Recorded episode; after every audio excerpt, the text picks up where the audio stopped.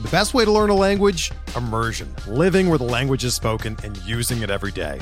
But if that's not in the cards this year, you can still learn a language the second best way, and that's with Babbel.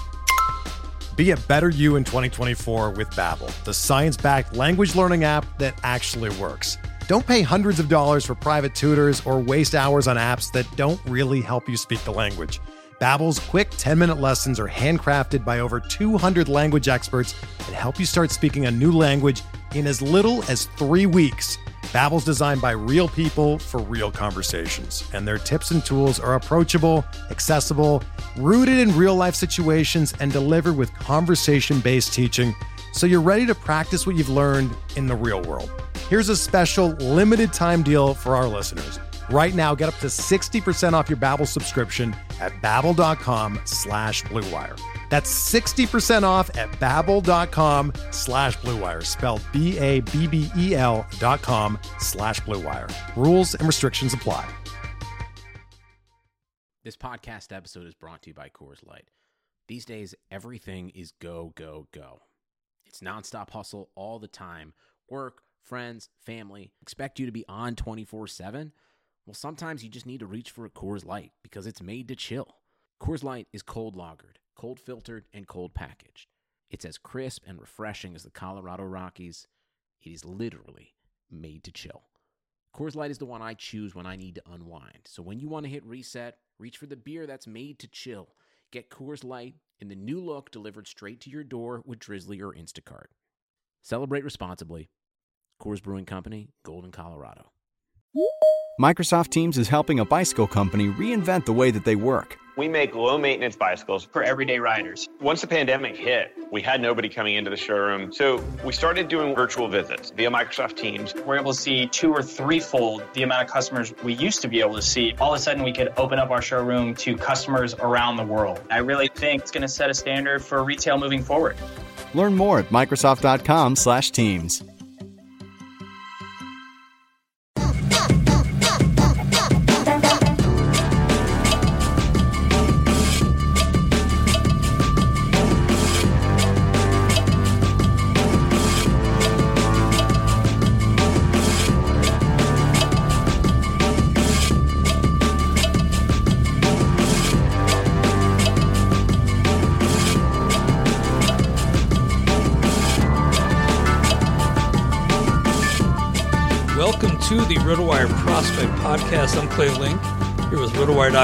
lead prospect writer, James Anderson. Great to be back talking prospects with you, James. This is our second go of the pod today. Uh, some audio issues. Hopefully, we never have to re-record a podcast again after this. Uh, but we couldn't, you know, couldn't upload some spotty audio and some weird crackling sound. So, our second go. Hopefully, this audio is a little better. James, how are you doing today? Even though I already know the well, answer. You know, recording the same podcast for a second time, so hang, hanging in there. Always ideal. Well, between the first and the second show, though, James, your Brewers signed Kolten Wong. Any uh, initial thoughts? yeah, man, what a what a signing! I, lo- I love uh, it.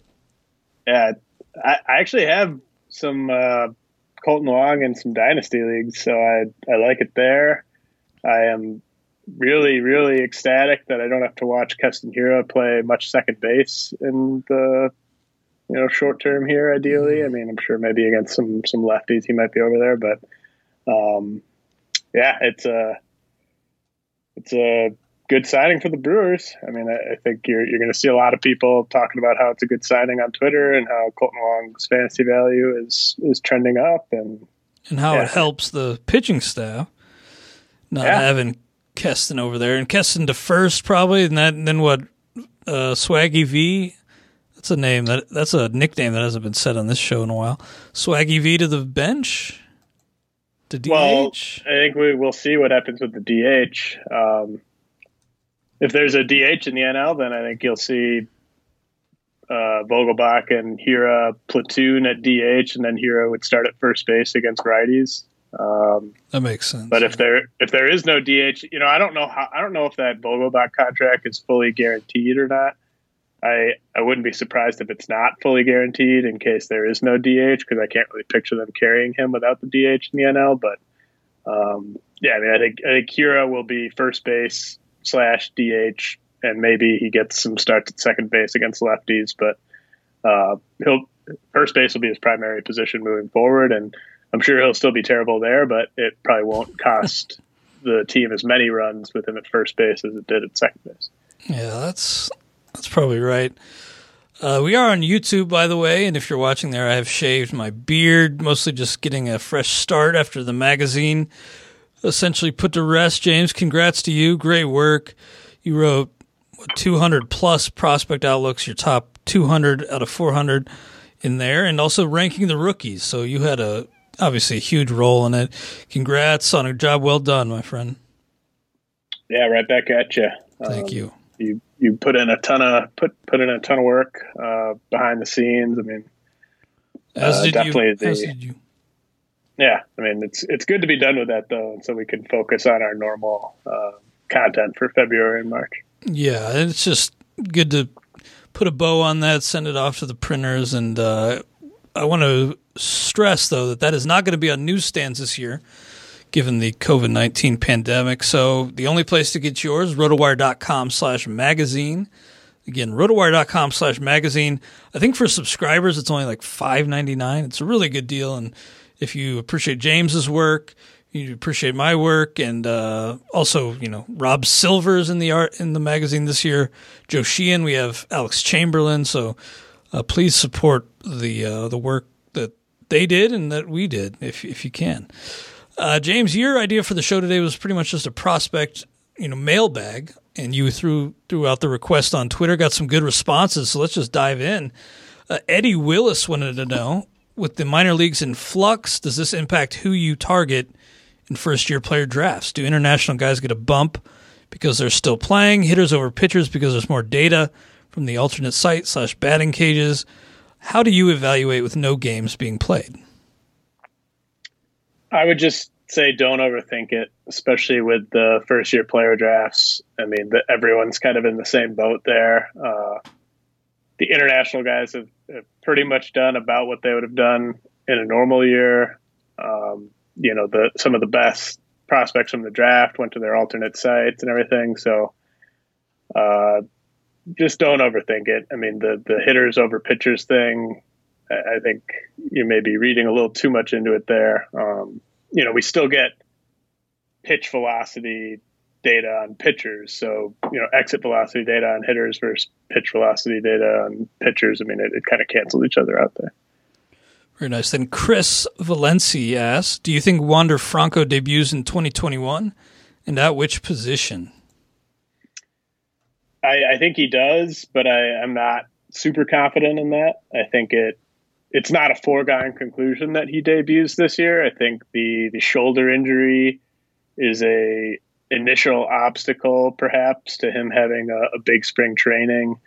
Um, that that could impact his performance early on in the season, and then you know, it's what type of role opens up at the big league level. If it's everyday playing time somewhere, um, if they trade Willy Adames, that would go a long way to helping Wander Franco debut this year. If uh, Adames or Brandon Lowe or Brandon Lowe or um, Joey Wendle suffered a, an injury, that would that would definitely help him get in there. But if it's just to to take up a spot on the bench, I think they would go with someone like Vidal Brujan or Taylor Walls probably over Franco. So um, we'll see. I mean, there's there's a lot of different ways it could happen. Uh, he will debut with shortstop eligibility in pretty much all leagues because that's where he's listed right now. And then uh, third base is definitely a possibility. Uh, second base is, is a possibility as well. I mean, he could he could end the year eligible to all three of those spots if he does get the call. When we talked earlier, you put it about you know 60-40, and I was a little surprised by that. Um, just you know, people drafting Willy or not Willy Adames, Wander Franco like he's going to be a, a staple in their lineup this year, and it doesn't sound like you're so sure that he does get the call. He's still your number one prospect, though. Uh, I'm liking these Willy Adames to the Reds rumors. I think that could be a good fit. That would, of course, pave the way. When we talked to Ralph Lifshitz on our show, the XM show recently, he mentioned that over at Prospects Live, they have bumped up Jarred Kelenic into the number one spot, and they had some concerns about, or he mentioned some concerns about the uh, batted ball numbers with Franco and maybe some like a ground ball lean. Um, is that starting to to creep in? Like, do you, do you have some concerns about how the bat will play? Not long term, but I, I, think it's a it's a short term issue for sure. Um, you know, it's it's not too dissimilar from what we've seen with Vlad Jr., where it's just the production hasn't quite uh, met expectations because he's putting too many balls on the ground. Um, you know, when you look at Wander Franco's track record in the minor leagues, you know the the ground ball rate's higher than you'd like to see, but the production has just been so off the charts that it's like I, I'm not I'm not surprised that he hasn't overhauled his swing when he's been at least fifty percent better than the average hitter in every league he's played in and walked more than he struck out. Um, so I, I, just think there's a ton to work work with there from a skill standpoint and a tool standpoint, and he'll he'll eventually get it all straightened out. Uh, I definitely would take Kelenic over him ten times out of ten for 2021, though, and that's that's not a. I mean that that's a legitimate argument in Kelenic's favor. Yeah, I just I thought that was an interesting tidbit from from Ralph Lifshitz and our friends over at Prospects Live, and just wanted to get your take. Uh, Joe McHugh says there's a pack of starters, James, on your top 400 that are all close or have had debuts. Clarke Schmidt to Daniel Lynch. Can you talk about some floor versus ceiling guys in that range and expectations for 21 22? And for this exercise, let's just assume no one has Tommy John for this. Yeah, so the range he's talking about is 48 to 56, uh, Clarke Schmidt, Casey Mize, Michael Kopech, Spencer Howard, Logan Gilbert, Edward Cabrera, Simeon Woods Richardson, Daniel Lynch. Uh, honestly, there's there's not a ton from a floor or ceiling standpoint that distinguishes any of those guys for me, which is why they're so bunched up. Um, you know that they, all have number two starter upside. I think I think Clarke Schmidt, Casey Mize, Logan Gilbert, and Simeon Woods Richardson are probably the best bets to be long term starting pitchers. Uh, when you factor in arsenal, command, pitchability, um, Michael Kopech is a, is a total wild card. He's he's got amazing stuff when he's on command. You know, we'll, we'll see how his command looks when he comes back this year.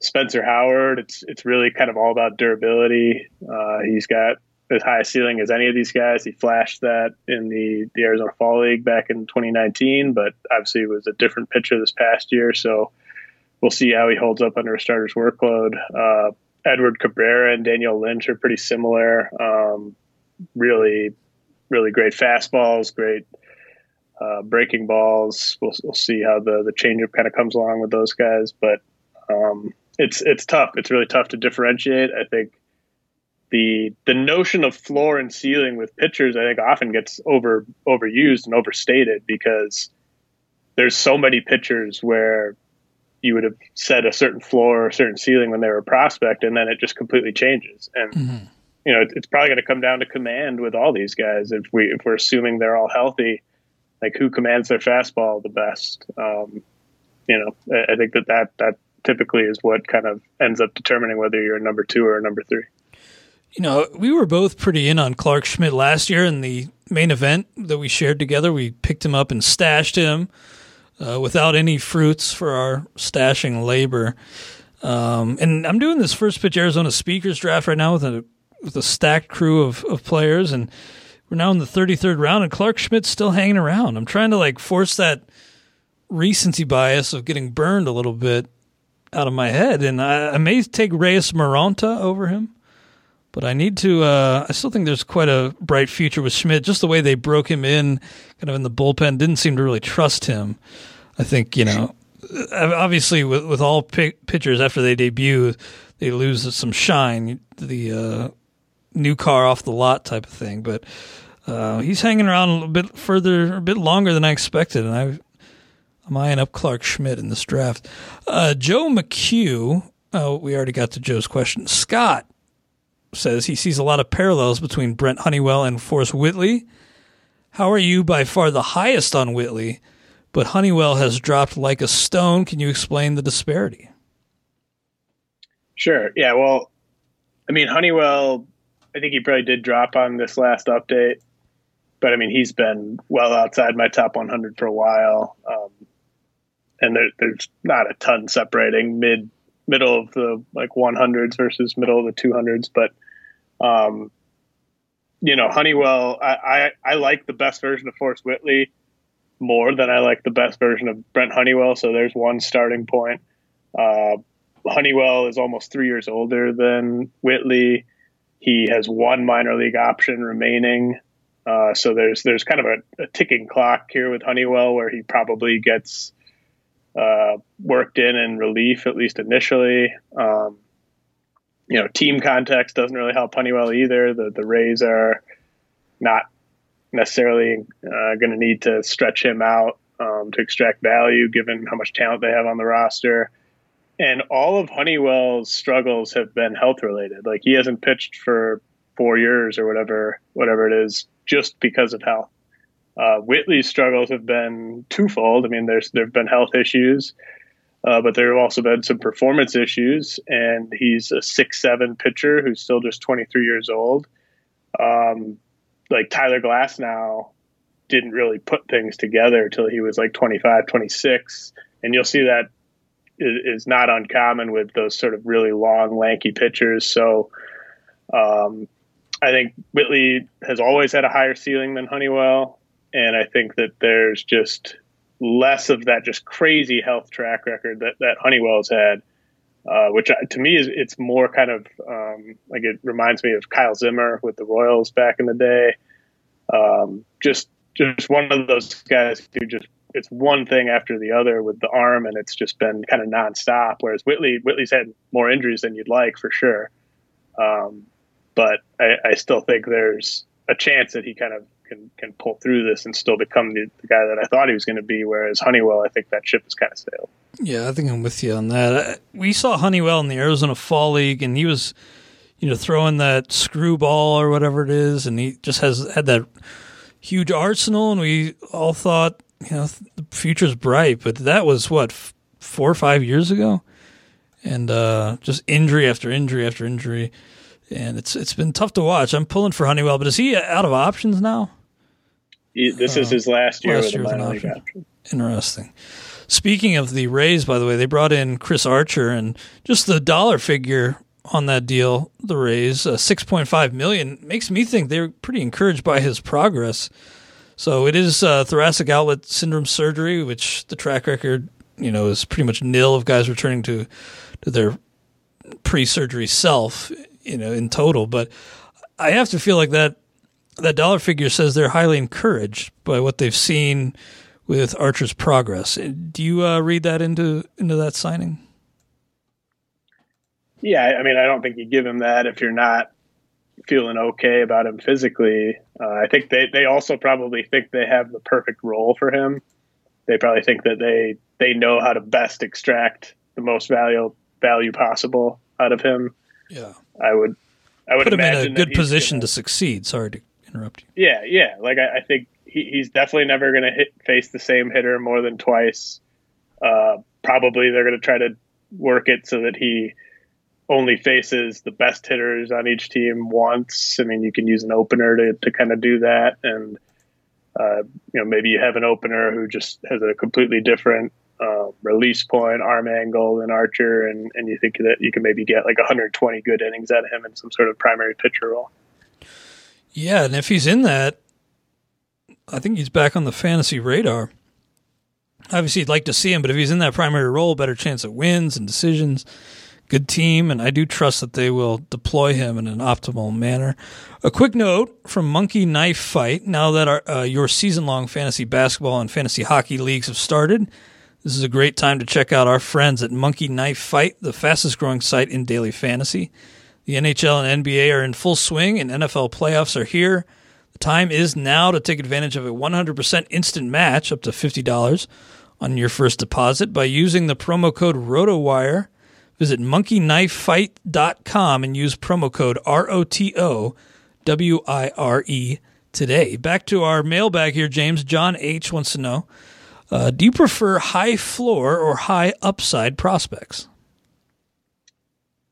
Well, I, I prefer high upside prospects, but I, I just think there is. You don't say.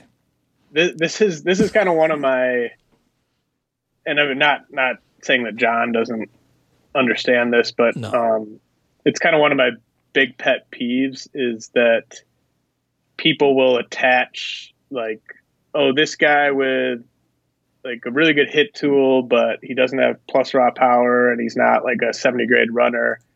He's just he's mostly floor. He doesn't have much ceiling. Whereas this guy with like 70 grade power and you know questionable hit tool has just such a high ceiling.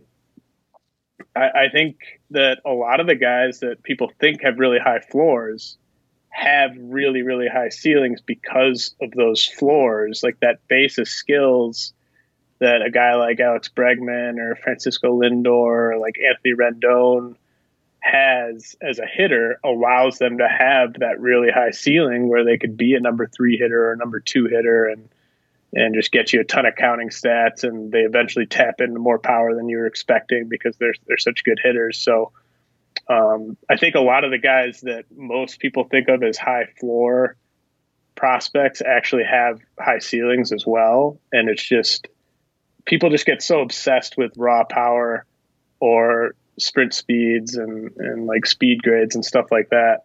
Um, obviously the guys that have the crazy speed, like, like a CJ Abrams, like that's, that's a big differentiating tool.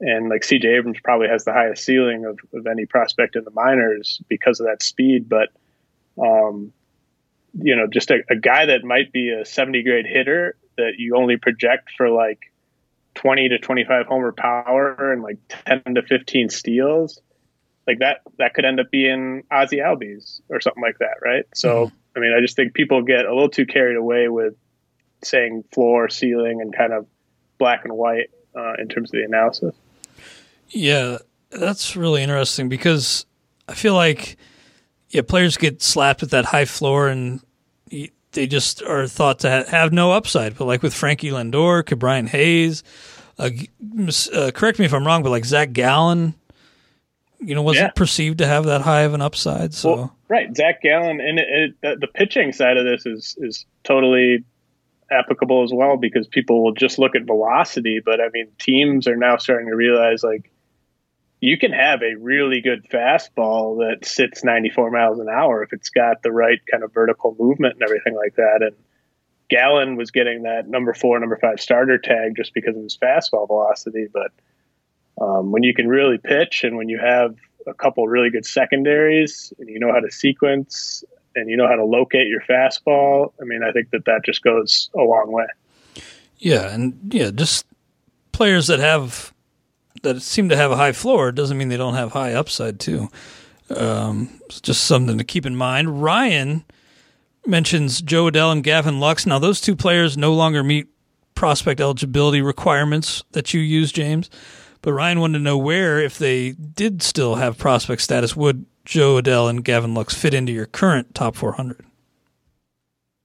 Yeah, they're both really tough to rank. Um, I think Gavin Lux would be in that sort of Andrew Vaughn, Bobby Witt, Adley Rutschman range, so like seven to nine.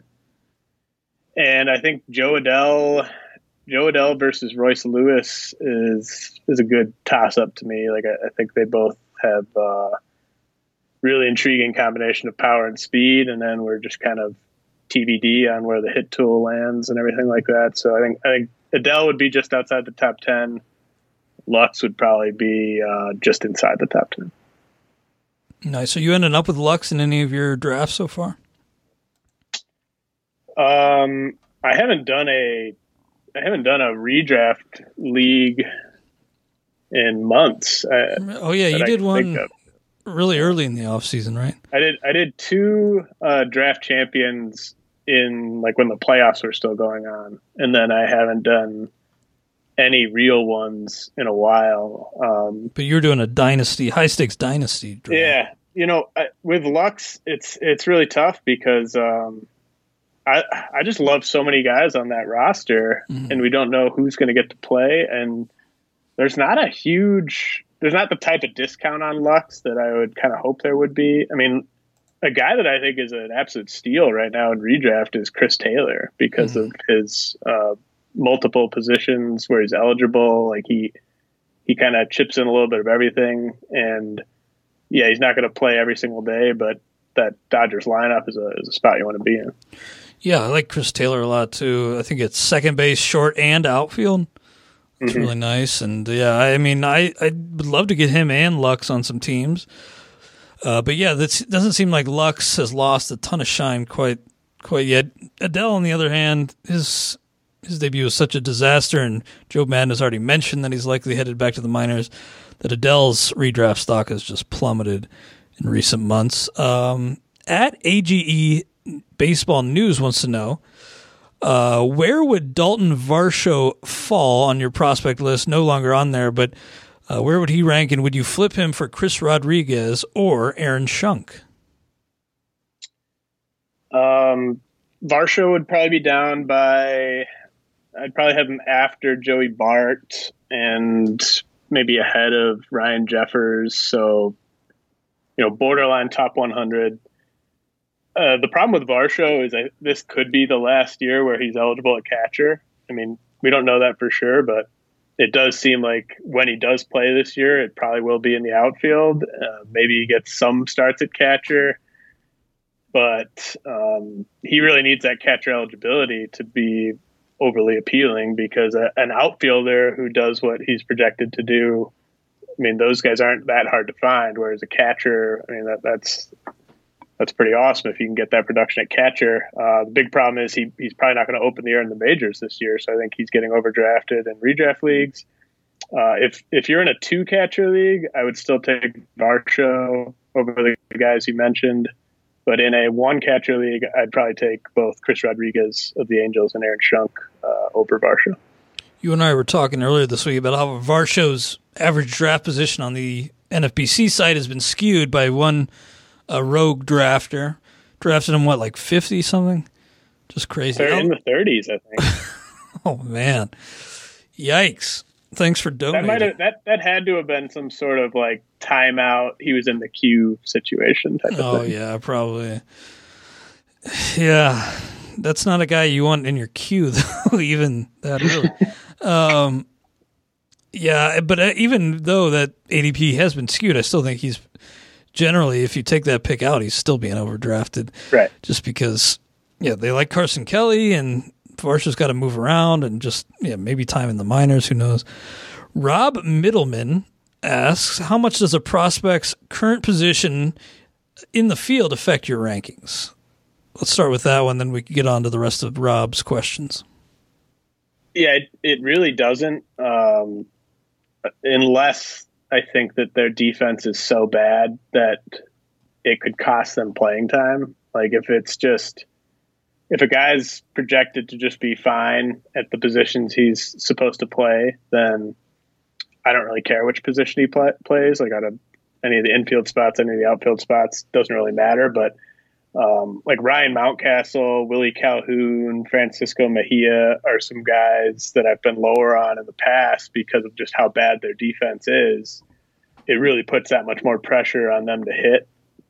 Um, and Mountcastle's in a nice spot because he doesn't have many people pushing him pushing him in, in Baltimore. But uh, in general, like if you're a really bad fielder, then that means you have to be one of the best hitters on your team to play on, on most rosters. So um, when a guy's really bad defensively, like a Willie Calhoun, I'm going to be lower on them. Um, and then I guess we can get into his uh, his uh, specific farm system questions. Yeah, um, I, I was going to go to um, Nolan Gorman. Does he take a hit because of Nolan Arenado's arrival? Yeah, I, I don't think so. Just because the Cardinals are really starved for position player prospects of Gorman's caliber. So whenever he's ready, he'll either play some combination of DH, left field, you know, maybe some first base, and Goldie can DH. Like they'll find a spot for him just because of the way that system is. Uh, it, it's it's a pretty weak system right now, and they've got a lot invested in Gorman. So I think this just kind of buys him a little bit more time in the minors. Um, he wasn't going to be a standout third baseman anyway, so I think they'll just they'll find a spot for his bat. And then finally, from Rob, you know, I think most organizations probably can't have too many shortstops, but he wants to know if the Jays maybe have too many shortstops with Bo Bichette already there. Well, I think they have too many third basemen. Um, you know, they they have a lot of guys who were drafted or signed as shortstops. Uh, yeah. Austin Martin played a little shortstop in college. Jordan Groshans was a shortstop in high school. Orelvis Martinez was signed as a shortstop. Um, but all, all those guys are going to end up at third base or somewhere else. And, um, you know, Groshans, if he hits as expected, the battle play anywhere. So you'll find a spot for him, whether it's the outfield or third base or first base, DH, whatever. Austin Martin can play all over the field. So I don't really think it matters with him. Orelvis Martinez is probably three years away. So I don't think it really matters with him. Uh, where you run into trouble is where the Rays are kind of right now, and I, I touched on that in uh, the the Farm Futures piece that went up yesterday. Like the Rays just have this glut of middle infielders slash center fielders who are all pretty good prospects, but they're not game changer prospects. They're not guys that are just going to play no matter what. So it kind of hurts all of them because you just don't know which guy is going to get the opportunity. They're, they're going to have really short leashes they might just be stuck in like a three to four days a week type of thing. So I, that's where it really hurts is when you have a bunch of guys that are close to the majors but aren't elite prospects. That's where that's where you factor in. We'll pause for a quick second to bring you word from BetMGM. Sports bettors know that magic happens when you turn a hunch into action and apply the right amount of expertise. That's why BetMGM has teamed up with RotoWire to offer new BetMGM customers a free six month RotoWire subscription when they place their first bet. Register on the BetMGM app or website and use promo code ROTO, that's R O T O, to claim your free subscription. Once you make your first sports wager, you'll receive a season's length of RotoWire's unmatched sports insights. Find out why BetMGM is the king of sports books by signing up and placing your first bet today. Visit betmgm.com for terms and conditions. 21 years of age or older to wager. Colorado, Indiana, Iowa, and New Jersey only. Please gamble responsibly. If you have a gambling problem, call 1 800 522 4700 in Colorado and Nevada and 1 800 Gambler in New Jersey and West Virginia. In Tennessee, call or text the red line at 800 889 9789. If you or someone you know has a gambling problem and wants help, call 1 800 9 with it in Indiana. Promotional offer not available in Nevada. Back to the mailbag, James. Uh, Chris wants to know when do you think Spencer Torkelson debuts? Any chance he gets to AAA in 2021? I think Torque debuts in early 2022. Um, he might debut like the same week or the same month as Riley Greene. I think Riley Greene's going to open at Double A and Torkelson's going to open at High A. Uh, I think Torkelson probably spends the bulk of this year at Double A and if he kind of kicks the door down, he'll get to AAA. But um, I, I, think Torque will be a guy that you're going to see getting drafted inside the top 200 in drafts next year. Nice, I can see that. Uh, Michael Raymond asks, "What do you think are realistic numbers for Leody Taveras this season, and do you think he leads off for Texas?" I do think he leads off. I mean, he led off for them last year. They've they're even more uh, embracing of a rebuild right now than they were last year.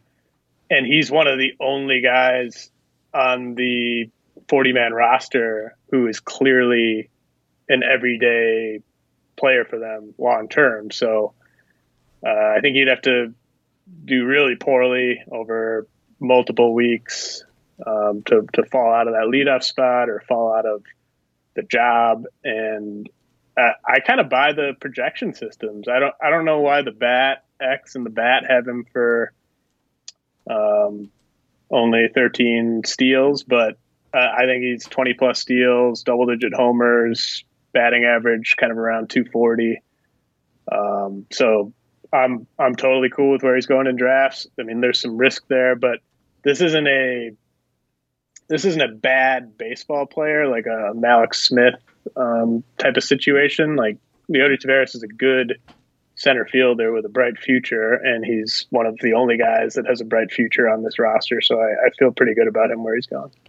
Yeah, I know they brought back Delino to DeShields on a minor league deal, but I don't think uh, he's the future, and I think they realize that. Um, there is some risk he gets sent back to the minors if he gets off to a slow start, but yeah, the speed where he's going uh, is pretty reasonable. Not not quite the speed tax you see with a lot of other young speedsters. Uh, Batman Baseball on Twitter wants to know what two pitching prospects after 100 do you like the most to end up top 50 by this time next year? So I wrote down four names. Uh, I think you're you're probably looking at the prep arms from recent drafts. There are some guys that are right outside the top 200, but uh, you know maybe with the exception of Jackson Rutledge, I don't see those guys moving into the top 50. Um, so Mick Abel, Daniel Espino, Blake Walston, Quinn Priester. Um, if you if you maybe pick two, probably Abel and Walston. Uh, they all those guys have really high ceilings, really great stuff. Um, still all really risky, just kind of given that they're high school arms. Um, you know, probably two of them will end up needing some sort of surgery before the start of next season, and then the other two will probably have really good years and, and be kind of knocking on the door of the top fifty. Very, very nice. Uh, Tyler wants to know a couple prospects, uh, a couple value prospects to target who have an ETA within two years. Sounds like he's pushing to compete pretty soon. Yeah, so I'm I'm going to give you some guys that I think are pretty undervalued, at least based on drafts I've seen and questions I've gotten. Uh, Aaron Schunk uh, on the Rockies, who I have just inside my top 100 he seems to be a guy that some of uh, our subscribers are kind of playing chicken with in their first year player drafts, where he's the top guy on my rankings, but they're trying to figure out where they need to take him. Uh, I think he's the Rockies. He's playing every every day somewhere for the Rockies at some point in 2022. And then Jared Shuster, uh, who the the Braves selected in last year's draft, I think he's a guy that uh, people are a little too low on. Uh, I kind of buy into the the changes and the improved stuff his last year in college, and I think he could be a guy that's pitching in that rotation sometime in 2022. And he's someone that's falling a lot in first year player drafts. Russell Withers says he's been drafting Tyler Ivey in the final round of DCs. Of course, DCs referring to draft champions drafts on the NFBC, 50 round draft and hold. So uh, pick 50, you know, not a lot of downside, but is there actually a chance that Tyler Ivey pans out as a late pick in 2021? Yeah, I mean, I think he probably debuts if he stays healthy. He's on the 40 man. Uh, the and I mean, he's going to open at AAA. Uh, the big question for me is just is he going to be ready to handle a starter's workload this year? Because that was kind of the issue heading into last year, and of course, he didn't really get to answer that question um, based on how 2020 went. So, and he's also someone that even when he's been healthy, the Astros have really limited to like three and four inning outings. So, I think he might be used as kind of a multi-inning bullpen guy this year. Um, someone I someone I'd like to take a flyer on for the Astros is Luis Garcia, but you probably can't get him in the 50th round. I, I don't mind Ivey in the 50th round, but I just worry about how many times he'll actually be used as a traditional starter if he does come up. Sean asks, "Do you think Hudson Head can bounce back up the rankings? With it? will his talent overcome the Pirates' developmental system?"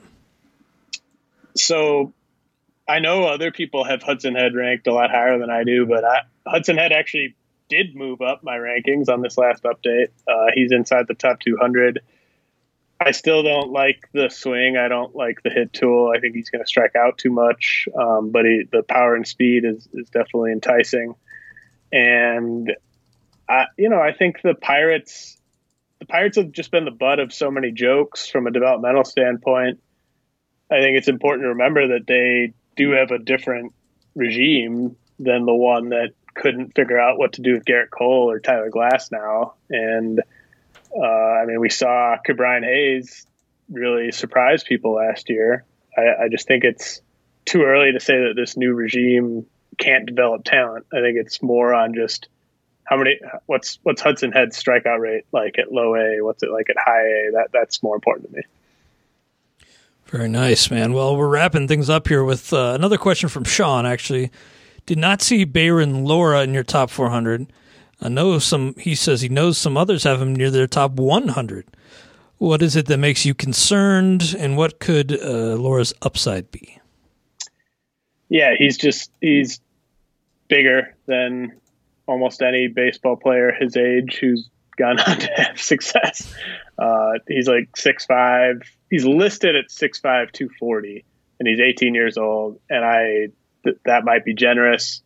Um, you know, it, it's it's like a Yordan Alvarez type of body, uh, and probably worse than Yordan's was at the same age. So, um, you know, maybe maybe there's a chance that he is able to make it work uh, and make enough contact. And you know, I, I, think DH is is by far the most likely outcome for him defensively. So that really puts a lot of pressure on him to, to make enough contact. I just I think he's too big. I think these are the type of J two guys that bust really quickly and they get into pro ball and you're just like, oh wait, never mind. Um, but I, I mean, I could be wrong, but it's just not someone that I would recommend using a roster spot on. I don't want to put words in your mouth, but I imagine similar concerns with Jasson Dominguez.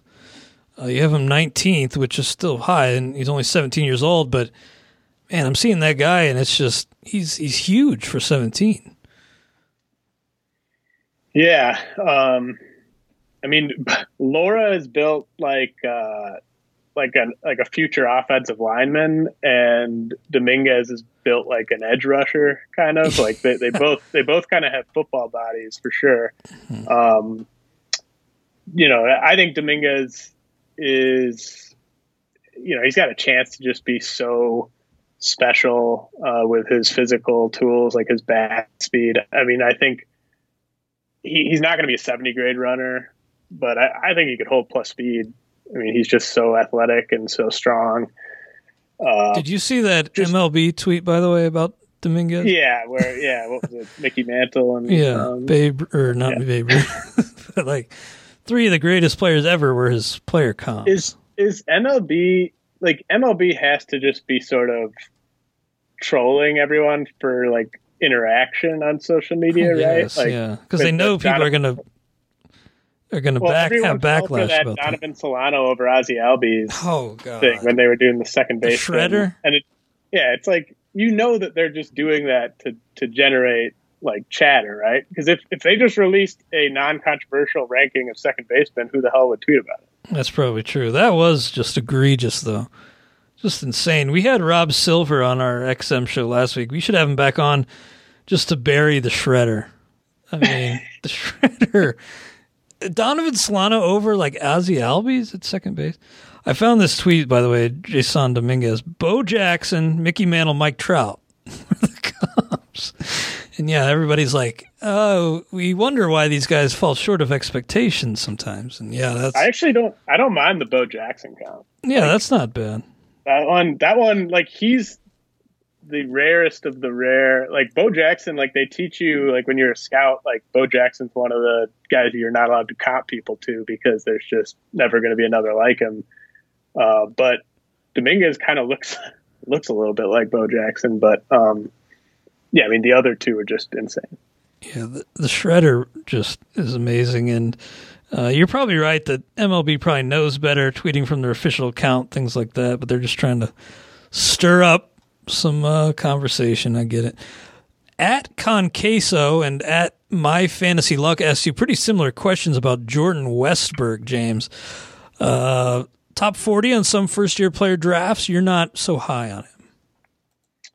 Yeah, from two different accounts, I got basically the exact same question. And so I don't know if it's a bot or someone related to Westburg or something, but um, you know, he's just he's someone that in my pre-draft evaluations, I just didn't walk away liking. I, I didn't like the swing. I didn't like uh, the strikeout rate, given the lack of game power. Uh, he seemed like a guy that had probably already peaked physically and might have been declining as a runner. And so I just I wasn't high on him pre-draft. Uh, he went higher than I expected him to go, but that just wasn't um, that wasn't enough for me to really jump in. And I, I there's definitely, I mean, he if I was just ranking these like strictly like these are the 100 best guys to draft, sure, he probably should be in the top 100. But if I put him at 80 or if I don't rank him, you're not going to end up with Jordan Westerberg regardless. So I wanted to include another uh, international guy that I really liked for people that wanted to throw darts late. Um, because I mean, I'm low enough on Westerberg that you're not you're not getting him uh, for my rankings regardless of where I put him. Well, two more questions, James. I really appreciate you doing this second go. I know all of our listeners do as well.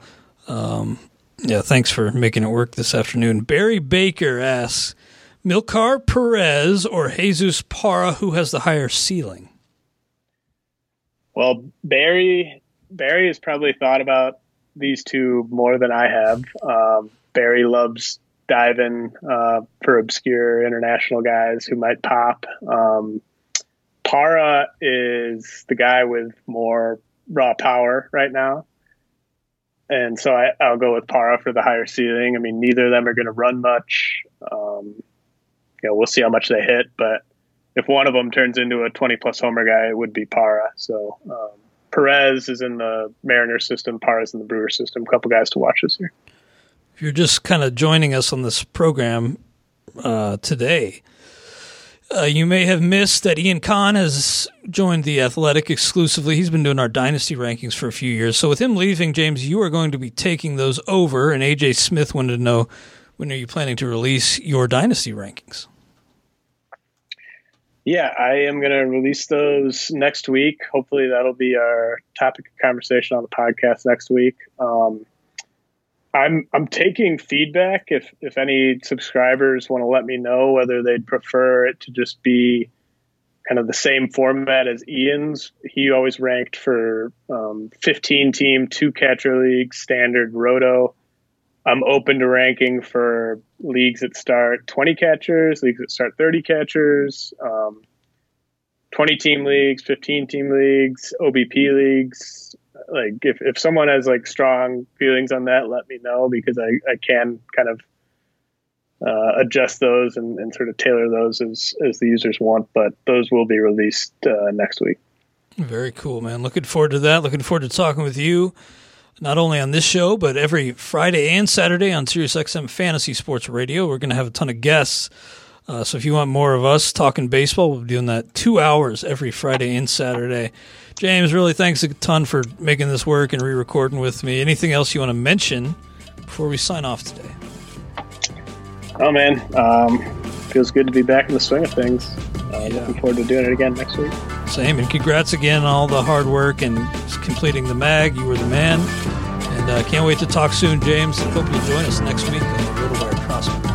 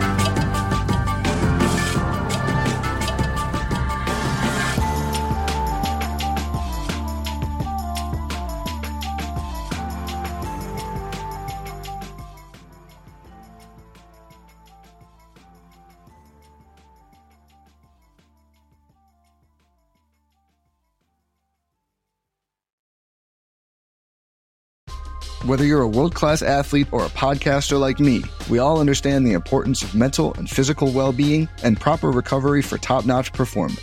That's why I'm excited that Unifyd Healing is sponsoring this podcast. Unifyd Healing is a new and super innovative global network of wellness centers powered by Energy Enhancement System, or EE System. If you haven't heard of the EE System, you'll want to listen up. This technology promotes wellness, deep relaxation, purification, and rejuvenation. At hundreds of locations across the globe, access to a center is easy and affordable. Interested in experiencing the EE system technology for yourself? Go to unifydhealing.com slash bluewire to learn more and find a center near you. That's U-N-I-F-Y-D healing.com slash bluewire. No material or testimonials on the Unifyd Healing website are intended to be viewed as medical advice or a substitute for professional medical advice, diagnosis, or treatment. Always seek the advice of your physician or other qualified healthcare provider with any questions you may have regarding a medical condition or treatment and before undertaking a new healthcare regimen, including EE system.